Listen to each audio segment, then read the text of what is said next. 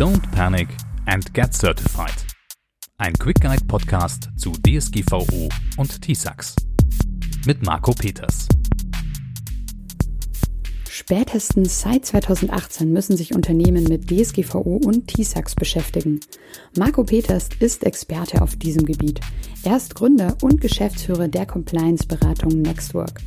Mein Name ist Andrea Lindner und ich spreche jede Woche mit Marco über die Themen, die dich umtreiben. Hast du also eine Frage, die wir hier unbedingt besprechen sollten? Dann schreib eine E-Mail an podcast.marcopeters.de. Hallo und herzlich willkommen zur ersten Folge bei Don't Panic and Get Certified. Heute geht es ja um die Frage, was ist TISAX eigentlich? Hallo Marco. Hallo Andrea. Ja, das ist jetzt ja unsere erste Folge. Ich freue mich richtig, dass es jetzt endlich losgeht. Ja, ich bin auch gespannt. Ähm, wir sitzen ja jetzt beide vor so einem Mikrofon, in Corona-Zeiten sogar über Zoom verbunden. Ähm, aber wir können uns ein bisschen sehen. Und ja, stell mir mal deine Fragen und mal sehen, ob meine Antworten hilfreich sind. Ich bin mir sicher, dass es gut klappen wird heute. Ja, normalerweise schreibe ich ja über kürzere Arbeitszeiten für Eltern oder recherchiere zu Themen in und um München oder ich nehme ja auch einen Buchpodcast auf. Von Datenschutz und Informationssicherheit, muss ich gestehen, habe ich jetzt nicht so viel Ahnung, aber da geht es mir wahrscheinlich wie vielen deiner Kunden, oder?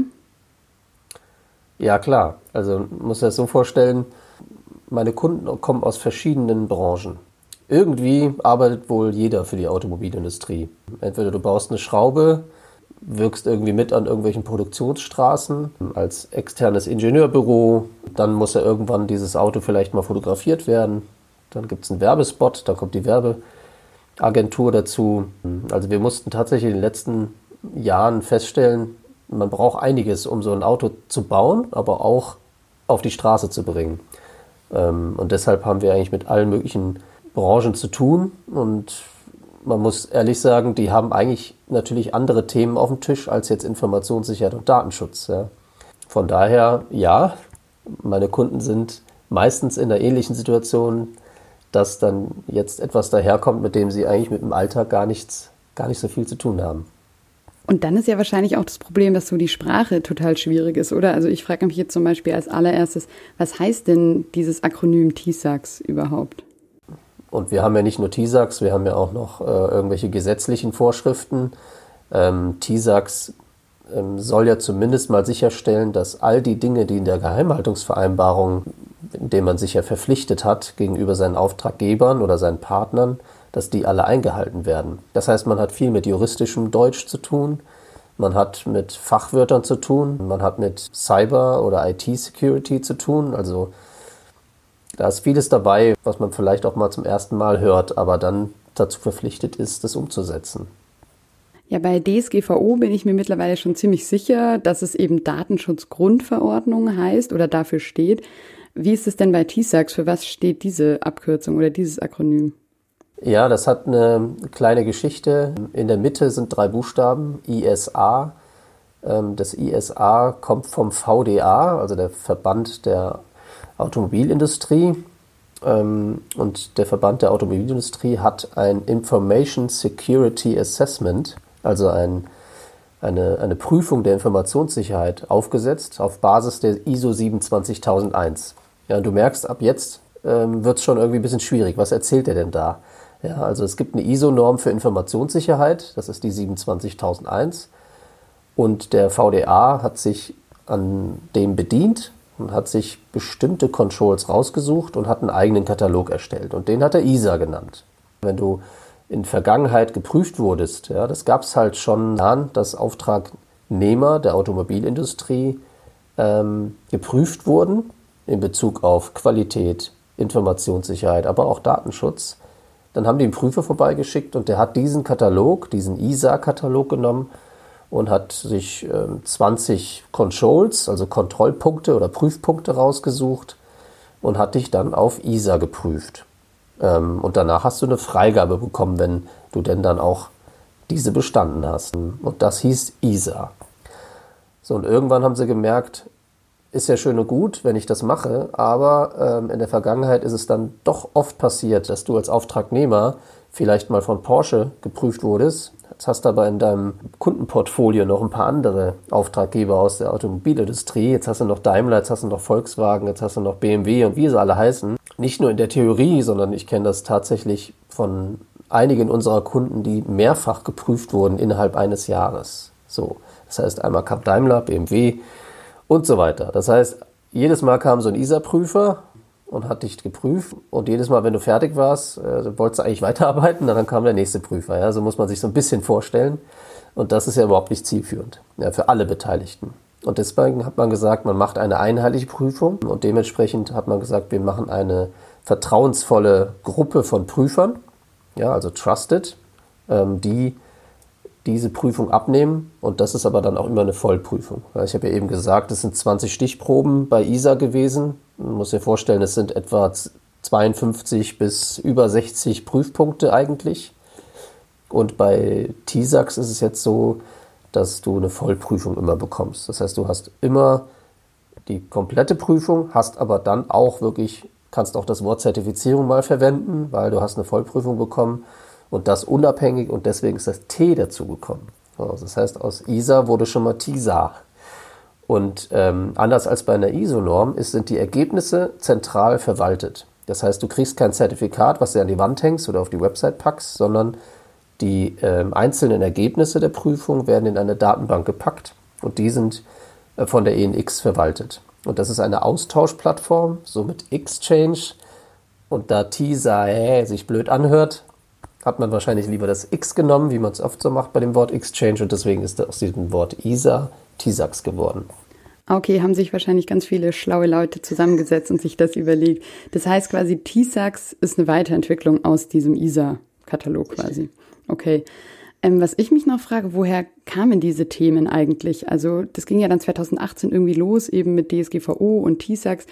Die Themen sind ja nicht einfach vom Himmel gefallen, oder? Aber trotzdem habe ich irgendwie so das Gefühl, dass ganz viele Personen oder auch Unternehmen einfach so davon überrascht wurden und bis heute auch nicht so wirklich einen Plan davon haben. Ja, richtig. Also ich bin im 2017 mit einem Vortrag durch die Länder gezogen und habe darüber gesprochen, dass das Jahr 2018 einiges hervorrufen wird. Nicht von Himmel gefallen, ist richtig, aber es war auch klar, dass es kommt. Ja, also die Datenschutzgrundverordnung kam nicht überraschend am 25. Mai 2018, auch wenn es dann doch für viele irgendwie so war. Und in meinem Vortrag ging es wirklich darum, der hieß, glaube ich, auch irgend sowas wie 2018. Es gab eine Folie, da stand 2018 drauf und dann habe ich über die beiden Themen gesprochen. Die Datenschutzgrundverordnung geht an den Start in 2018 und TISAX geht an den Start. Das heißt, in 2018 sind diese beiden Dinge auf die Unternehmen zugekommen, aber ich kann dir ehrlich gesagt nicht sagen, warum gerade 2018 und warum gerade beide gleichzeitig, weil eigentlich haben beide ja nicht wirklich was miteinander zu tun. Ja, das eine ist eine gesetzliche Verordnung der EU und das andere ist eine vertragliche Verpflichtung, die sich jetzt die, der VDA ausgedacht hat. Ja. Welche Unternehmen betrifft es denn jetzt eigentlich? Du hast schon irgendwie so ein bisschen die Automobilindustrie anklingen lassen. Also woher weiß ich denn, ob mein Unternehmen jetzt zum Beispiel betroffen ist, ob ich mich zertifizieren lassen muss? Ja, also ich meine, zum einen sind wir uns, glaube ich, mittlerweile alle ganz einig darüber, dass die Datenschutzgrundverordnung irgendwie für jeden gilt, der in irgendeiner Form personenbezogene Daten verarbeitet und damit in irgendeiner Form Geld verdient. Ja. Das heißt, sobald das ist, habe ich eine gesetzliche Verpflichtung. Also sprechen wir nicht nur von großen Unternehmen, von Konzernen oder von Unternehmen, die jetzt im ganz großen Stil personenbezogene Daten verarbeiten, sondern wir sprechen ja eigentlich jetzt von jedem. Ähm, wir haben ja mitbekommen in der Nacht zum 25. Mai, ähm, dass da doch auch manche gemerkt haben, ah ja, ich bin vielleicht auch betroffen. Es gab Blogger, die ihre Blogs offline geschaltet haben aus Angst. TISAX, klar, ich habe ja schon gesagt, irgendwie gibt es viele, viele Branchen, die in irgendeiner Form dann doch mit der Automobilindustrie zu tun haben. Das heißt, wenn jetzt jemand hier zuhört und die ein oder andere Rechnung an einen Auftraggeber aus der Automobilindustrie oder vielleicht für einen Unterauftrag, also als Unterauftragnehmer unterwegs ist, aber letztendlich das, was er tut, dort landet, also in dieser Automobilindustrie, da kann es schon sein, dass an der Stelle in der Kette auch eine TISAX-Zertifizierung verlangt wird. Somit kann man sich A, entweder darauf selber darauf vorbereiten, weil man sich jetzt vielleicht erkennt als Zielgruppe, oder man wird schon mitbekommen, dass man da jetzt was ändern muss. Man muss sich so vorstellen, viele Zulieferer der Automobilindustrie, wie sie so schön heißen, haben ja bestimmte Rahmenverträge, die eine Zeit lang laufen. Ja, und bei neuen Rahmenvertrag können das eben neue Bedingungen sein, die jetzt plötzlich da sind. Ja, ich habe jetzt seit 20 Jahren arbeite ich für die für die gleichen ähm, Fachbereich meines Auftraggebers. Und jetzt beim, bei der neuesten Verlängerung des Rahmenvertrags steht jetzt ein Satz drin, der irgendwas mit TISAX zu tun hat. Da sollte man auf jeden Fall genauer hinschauen. Ah, okay. Also auch wenn ich nicht direkt mit der Automobilindustrie zusammenhänge, kann es sein, dass ich da betroffen bin. Also auch wenn ich nicht sofort dran denke, sollte man das auf dem Schirm haben. Ich habe zum Beispiel einen Bekannten, der jetzt wirklich total davon überrascht wurde als Kameramann, weil er einen Werbespot für eine Automarke gedreht hat und ich glaube, der hat sich davor wirklich noch nie mit dem Thema T-Sax und so weiter beschäftigt. Ja, ist ein gutes Beispiel. Wir haben einige solche Kameraleute oder auch Filmproduktionen, die ja tatsächlich das Auto, was ja demnächst erst auf den Markt kommt, filmen dürfen das heißt, sie haben Zugriff auf geheime Informationen. Ja, geheim heißt in dem Fall nicht veröffentlicht. Und das ist ja das größte Gut. Und ähm, ja, das kann schon sein, dass derjenige auch als Selbstständiger in Richtung TISAX was machen muss. Ehrlich gesagt bin ich nicht so der Freund davon, dass jetzt eine Person eine TISAX-Zertifizierung machen muss, weil ohne jetzt groß ausholen zu wollen, TISAX basiert auf einem Managementsystem für Informationssicherheit. Das macht alles Sinn, wenn ich jetzt mehrere Menschen in einem Unternehmen habe und mich in einem Managementsystem darum kümmern muss, ja, also vom Management her, wer darf denn was, wie kann ich denn sicherstellen das. Ähm, wenn ich aber eine Person bin, dann kann ich vieles davon auch ausklammern. Hat jetzt aber auch Vorteile für denjenigen, also wenn er nicht drum rumkommt, eine TISAX-Zertifizierung zu machen, kann man auf jeden Fall eine einfache Form wählen und sich zertifizieren lassen. Gibt es da eigentlich nochmal Unterschiede? Also gibt es unterschiedliche TISAX-Zertifizierungen? Ich denke jetzt mal nicht, dass ein Unternehmen, das Schrauben herstellt, die gleiche Zertifizierung braucht wie eben zum Beispiel eine Produktionsfirma, die einen Werbespot dreht, oder? Man liest immer wieder, wir sind TISAX zertifiziert, ich bin jetzt TISAX zertifiziert oder du musst dich TISAX zertifizieren lassen. Tatsächlich ist es ein bisschen anders ähm, und das ist auch gut so, weil wir haben tatsächlich verschiedene Stufen. Ähm, das Ganze wird mit Labels versehen. Das heißt, wenn du dich jetzt TISAX zertifizieren lässt, dann musst du dir die Ziellabels anschauen. Ja, das gibt aktuell, also wir haben jetzt April 2020, wir haben aktuell zehn Labels in TISAX und jedes Label steht für eine bestimmte Art von Freigabe. Das heißt, du wirst geprüft auf den Prüfkatalog und immer mit dem Hinblick darauf, was für Labels am Ende rauskommen. Hast du zum Beispiel Zugriff auf vertrauliche Informationen, indem du per E-Mail in Kontakt stehst mit deinem Auftraggeber und ihr tauscht jetzt vertrauliche Informationen zum Projekt aus und mehr ist es nicht, dann wäre es zum Beispiel das kleinste Label InfoHigh. Ja, das InfoHigh ist ein Label von zehn Springen wir mal weiter, du machst wirklich Auftragsverarbeitung im Sinne der Datenschutzgrundverordnung, dann würde noch Data dazukommen, also das Label Data. Hast also zwei Labels. Jetzt hast du noch eine Direktverbindung, vielleicht über einen VPN-Tunnel mit deinem Auftraggeber, ähm, beispielsweise Volkswagen oder BMW. Dann brauchst du noch das Connection-Label. Ja, das heißt, jetzt hast du schon drei Labels. Ja, du hast Data, du hast Connection und InfoHigh. Ja, und so spielt sich das Ganze weiter. Hast du auch geheime Informationen, dann hast du Very High. Ähm, hast glücklicherweise dann auch Info High dabei. Das heißt, du hast Info High, Info Very High. Wenn du die Connection dafür nutzt, auch mit Geheiminformationen zu übertragen, kommt natürlich Connection Very High auch dazu. Ja, und jetzt haben wir schon fünf Labels. Und so geht es weiter bis hin zur, zur Prototypenverarbeitung. Und wenn wir jetzt bei dem Beispiel von deinem bekannten Kameramann mal bleiben, der müsste tatsächlich auch ein Prototypenlabel haben, nämlich dieses Events and Shootings nennt sich das. Das heißt, Shootings in dem Sinne ähm, bedeutet, er hat Zugriff auf den Prototypen ja, und braucht dann dieses Label ähm, aus dem Zusatzmodul Prototypenschutz. Ah, okay, ich sehe schon. Das scheint ja doch ganz schön kompliziert zu sein mit diesen unterschiedlichen Labels. Ich würde sagen, da machen wir auf jeden Fall einfach nochmal eine extra Folge. Was ich mich gerade noch frage, woher weiß ich denn, welches Label ich jetzt genau brauche? Also, wer kann mir denn da helfen? Oder sagt mir das dann eh der Auftraggeber, was ich genau brauche? Also das wünsche ich mir sehr, dass das irgendwann mal so ist, dass ein Auftraggeber sagt, du brauchst folgende Labels. Sind wir mal ganz ehrlich, es ist aktuell, und wir haben jetzt 2020, also TISAX gibt es jetzt seit mindestens zwei Jahren, es ist in der Regel jetzt immer noch so, dass die, die Fachabteilung deines Auftraggebers, ja, das sind ja deine Ansprechpartner in dem Projektgeschäft, die verlangen dann auf einmal von dir, dass du dich TISAX zertifizieren lässt. Meistens hörst du nicht mehr als das. Ja, und wenn du dann von Freigabelabeln sprichst, äh, also du sagst, welches Label denn bitte, wirst du keine Antwort bekommen. Also das ist ich, ich würde mal sagen, in 0,5 von 100 Fällen ähm, wirst du wirklich eine klare Aussage bekommen. Und das ist tatsächlich die Schwierigkeit. Und deswegen versuche ich ja auch tatsächlich hier mit meinen verschiedenen Formaten den Unternehmen dabei zu helfen, selber zu erkennen, welche Labels passen jetzt für mich. Weil Stand jetzt, in den letzten Jahren, war das nicht einfach, tatsächlich äh, diese Aussage von seinem Auftraggeber zu bekommen.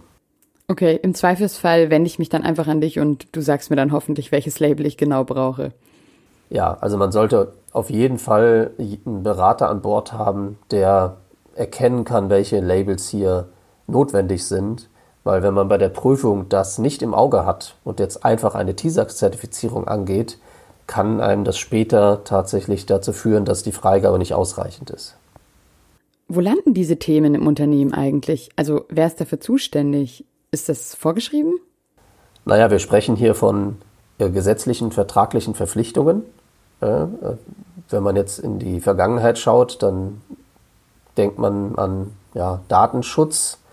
Und ehrlich gesagt, in den meisten Unternehmen äh, haben wir dann tatsächlich mit der IT zu tun, äh, die dann auch zu uns sagen, äh, mein Chef meint, das ist jetzt ein Thema für uns, weil im Datenschutz kommt das Wort Daten vor, also ist es IT haben wir mittlerweile gelernt, dass das Wort Daten wenig IT ist. Ja, natürlich heutzutage in der Digitalisierungswelt, in der wir jetzt leben, spielt IT eine große Rolle. Ja, viele Prozesse sind natürlich IT gesteuert. Ähm, es gibt Datenbanken, es gibt Serverlandschaften, Infrastruktur, die dafür sorgen, dass die Prozesse alle digital abgebildet sind. Und das wird auch sicherlich immer mehr werden. Also ganz verkehrt ist es nicht. Aber wenn man sich anschaut, was denn der ITler da auf dem Tisch bekommen hat, nämlich einen Gesetzestext, die Datenschutzgrundverordnung, äh, wo er vergeblich nach ähm, IT-Vorgaben suchen wird, ja, und er wird einfach nicht finden, dass da drin steht, äh, nutze bitte folgende äh, Infrastruktur. Und das wird ehrlich gesagt in einer ISO 27001 Norm wird er das auch wenig finden. Und was er vor allen Dingen finden wird, ist viele organisatorische Themen. Das heißt, alles, was eben nicht IT ist. Und wir haben das mal dargestellt, das sind in etwa nahezu 70 Prozent. Ja. Das heißt, wenn du als IT-Chef dieses Thema am Tisch bekommst, wirst du irgendwann feststellen, 70 Prozent von dem, was ich hier im, auf meinem Verantwortungsbereich jetzt bekommen habe, ist gar keine IT, sondern es sind Personalthemen, es sind äh, Legal-Themen, also vertragliche Themen, gesetzliche Themen und so weiter. Was würdest du Unternehmen denn raten? Also die Themen eher in einem gemischten Team auf mehrere Schultern zu verteilen oder dafür extra eine Person auszuwählen und die vielleicht sogar speziell auszubilden dafür? Ja, da muss man tatsächlich äh, unterscheiden. Ähm, wir haben Unternehmen, die, das ist eine Unternehmensgröße von fünf Mitarbeitern. Wir haben Unternehmen, ähm, Konzerne mit tausenden Mitarbeitern, vielen Standorten. Gehen wir mal von so einem von einer Größenordnung etwa 200 Mitarbeiter. Es gibt ein paar Abteilungen. Dann würde ich jemanden, der die Verträge auf dem Tisch hat, der heißt vielleicht Einkaufsabteilung. Also ähm, wo werden die ganzen Lieferanten verwaltet, äh, Unterauftragnehmer organisiert. Dann brauche ich jemanden, der das ganze Personal macht, also Personalchef. Dann brauche ich jemanden aus der IT, selbstverständlich. Und ich brauche jemanden vom Management weil es gibt viele Punkte, die, die entscheidend sind für vielleicht die weitere Art und Weise, wie die Kultur im Unternehmen ist. Du kannst natürlich so ein Projekt auch parallel zur Kultur bauen, aber das ist nicht unbedingt zielführend. Ja, das heißt, du musst schon immer die Kultur des jeweiligen Unternehmens im Blick haben, dann dein Managementsystem für diese Themen, ja, dein ganzes Compliance anpassen auf, das, auf die jeweilige Kultur. Und da darf jetzt so ein Querschläger, der ja wirklich alle Silos durchbrechen muss, nicht die Kultur zerstören, äh, sondern man muss auf einen gemeinsamen Nenner finden. Und deswegen macht es auch umso mehr Sinn, dass eben nicht nur eine Person im Unternehmen jetzt da sich um TISAX oder die Datenschutzgrundverordnung kümmert, sondern dass da wirklich ein paar Leute mehr dabei sind. Am liebsten sogar auch welche, die aus dem Projektgeschäft. Ja, also wir haben viele Themen, ähm, da geht es ja auch um Umgang mit Informationen des Auftraggebers. Und das sind ja meistens dann nicht die, die wir gerade aufgezählt haben, sondern das sind vielleicht diejenigen, die produktiv in den Projekten arbeiten. Das sind Projektleiter, das sind aber auch das ist dann der Kameramann, das ist dann der Designer in einer Agentur, das ist dann der Ingenieur, der, der Programmierer bei der Softwareentwicklung und so weiter. Alles klar, dann hoffe ich mal, dass all diese Personen und Verantwortlichen bald alle diesen Podcast hören, damit sie da bei diesen Themen dann Bescheid wissen. Marco, ich hätte natürlich noch ganz, ganz viele Fragen an dich zu diesen Themen, aber die packe ich dann einfach in die nächsten Folgen. Zum Schluss noch magst du vielleicht eine Anekdote aus deiner Arbeit von dieser Woche erzählen. Also vielleicht fällt dir ja auch sogar was ganz Aktuelles ein zum Thema Corona. Tatsächlich ist etwas passiert, wovon viele überrascht waren. Ja, vor allen Dingen die, die jetzt vielleicht auch ganz neu TISAX zertifiziert sind und äh, ganz stolz alle Prozesse umgesetzt haben. Und jetzt kommt sowas wie Corona und zwingt dich dazu, Notfallpläne zu aktivieren. Das haben wir ja alles im Kapitel 17, werden wir vielleicht auch irgendwann mal besprechen. Das heißt, du aktivierst jetzt deinen Notfallplan und schickst alle Leute ins Homeoffice. Ja. Das heißt, das haben ja die meisten Unternehmen gemacht und auch ganz stolz auf ihren Webseiten gepackt oder auch äh, LinkedIn-Beiträge und wie sie alle heißen. Und tatsächlich vor etwa zwei Wochen haben dann viele unserer Kunden einen netten Brief bekommen vom Auftraggeber. Es war nicht nur Volkswagen, auch wenn man das so mal gehört hat. Auch in meinem Blog habe ich ein Beispiel Volkswagen gemacht, die dann darauf aufmerksam gemacht haben, dass Homeoffice alles schön und gut ist, aber dass das so laut Vereinbarung gar nicht erlaubt ist. Und das hat die natürlich erstmal so ein bisschen vor den Kopf gestoßen. Äh, Moment, äh, wir haben jetzt alle pflichtbewusst ins Homeoffice geschickt und jetzt kommt dann der Auftraggeber und sagt, äh, stopp, das darfst du gar nicht. Ja, und das war ein interessanter Moment, wie gesagt, vor allen Dingen für die, die noch nicht lange dabei sind, die dann alle bei uns angerufen haben und dann gesagt haben, ey, jetzt äh, gibt es dafür vielleicht schon eine Lösung. Und äh, dann haben wir natürlich ganz schnell eine Schulung auf die Beine gestellt, weil es gab so einen Drei-Punkte-Plan, den habe ich auch veröffentlicht, direkt an dem Tag noch auf meinem Blog, sodass jeder schnell handeln kann, weil es sind nicht so umfangreiche Dinge, die man machen muss. Also kurz gesagt, man muss Mitarbeiter schulen, Umgang im Homeoffice, man muss darauf achten, dass die Leute ja weiterhin trotzdem auf der Unternehmenshardware arbeiten, dass das Ganze trotzdem noch verfügbar ist, sicher ist. Und diese Punkte muss man dann nachweisen, mit seinem Auftraggeber absprechen, sozusagen die Erlaubnis einholen und dann ist das auch in Ordnung. Okay, also ganz wichtig, dass man beim Thema Homeoffice auch an TISAX denkt, dass man es quasi eigentlich immer auf dem Schirm hat. Dann an dieser Stelle aber erstmal vielen Dank, Marco, für all die Antworten zum Thema TISAX heute. Danke dir auch. Das war die erste Folge bei Don't Panic and Get Certified. Wir haben von Marco erfahren, woher TISAX und die DSGVO kommen, wer dafür im Unternehmen zuständig sein sollte und was es für verschiedene Zertifizierungen gibt. In der nächsten Folge geht es dann nochmal ganz konkret um das Thema DSGVO. Wir schauen mal gemeinsam drauf, an was du da denken musst. Ich hoffe natürlich, dass du wieder mit dabei bist. Wenn du auch eine Frage hast, die wir hier im Podcast unbedingt mal besprechen sollten, dann schreib eine E-Mail an podcast.marcopeters.de. Und jetzt abonniere am besten direkt unseren Podcast, damit du keine Folge mehr verpasst. Egal ob bei iTunes, Spotify, Deezer oder überall, wo es Podcasts gibt. Danke dir fürs Zuhören. Ich sag ciao und bis zum nächsten Mal. Deine Andrea.